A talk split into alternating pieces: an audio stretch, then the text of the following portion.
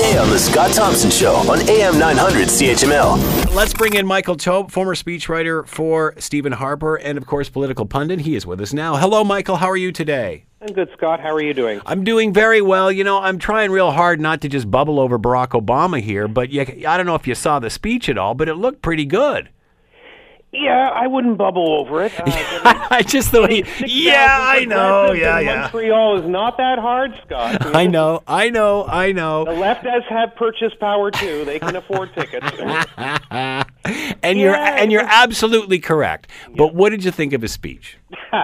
Well, I'll, I'll put on my nonpartisan hat. I don't know where it is in my closet. Oh, here it is. Okay, and I'll go from. Is there. that the flat hat? yeah. How'd you know? You're right. It is a flat hat. But seriously, um, if we look at the speech just as, say, a contrast to what we usually hear from the current U.S. President Donald Trump, it's like night and day, and we know that. Obviously, President Bar- uh, former President Barack Obama is displeased with what he sees coming out of the White House in Washington, which is no shock. He's not happy with the message that's coming out from D- President Donald Trump, and not just on Twitter, but in general. He's not pleased that many of the policies that he supported and promoted, including the Paris Accord, are being thrown into the trash bin. So, or at least in terms of what the United States chooses to do with it. So he's frustrated with that.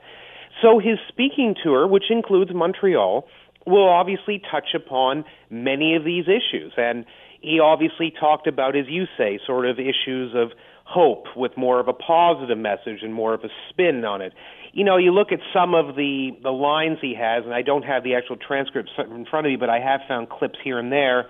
You know, one of his big lines was, and this is Mr. Obama, I'm convinced the future does not belong to strongmen, which got arousing applause from mm-hmm. the very left leaning audience who's not happy clearly with the strongman who's in power right now in the White House. But again, these are the sorts of things one would expect from Mr. Obama, who is a great orator. I'm not going to ever take that away from him, mm-hmm. and I've said that to you and others in the past. He is one of the finest orators, probably who has ever been a world leader. I would say certainly in the last 50 to 100 years. Bill Clinton certainly was in that regime too. He was an excellent orator, even yeah. if you disagree with his policies, as I did. And I disagree with virtually all of Barack Obama's policies, but he portrays them in a very positive, upbeat tone. And that's what the audience in Montreal wanted to hear, Scott. They want to hear positive messages, not negative messages, which is what you often get from Donald Trump. The difference is here is that the reason that Donald Trump is negative is part A, because that's just part of his character, but part B, because he sees a world in many ways that is, quite frankly, going to pot. We've seen it based on terror attacks in Paris, Manchester, London, Berlin, etc.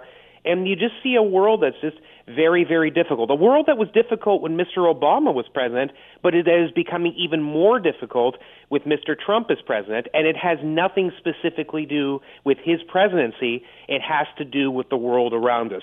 So, yeah, for a little while, people got a very positive, upbeat, uplifting message from a former president, Barack Obama but Mr. Obama's words and phrases and ideas don't mean anything any longer, not because he is unimportant in the grand scheme of things, but because he's no longer in power. So whatever he says or doesn't say doesn't really make a difference one way or the other. Want to hear more? Download the podcast on iTunes or Google Play and listen to The Scott Thompson Show weekdays from noon to 3 on AM 900 CHML.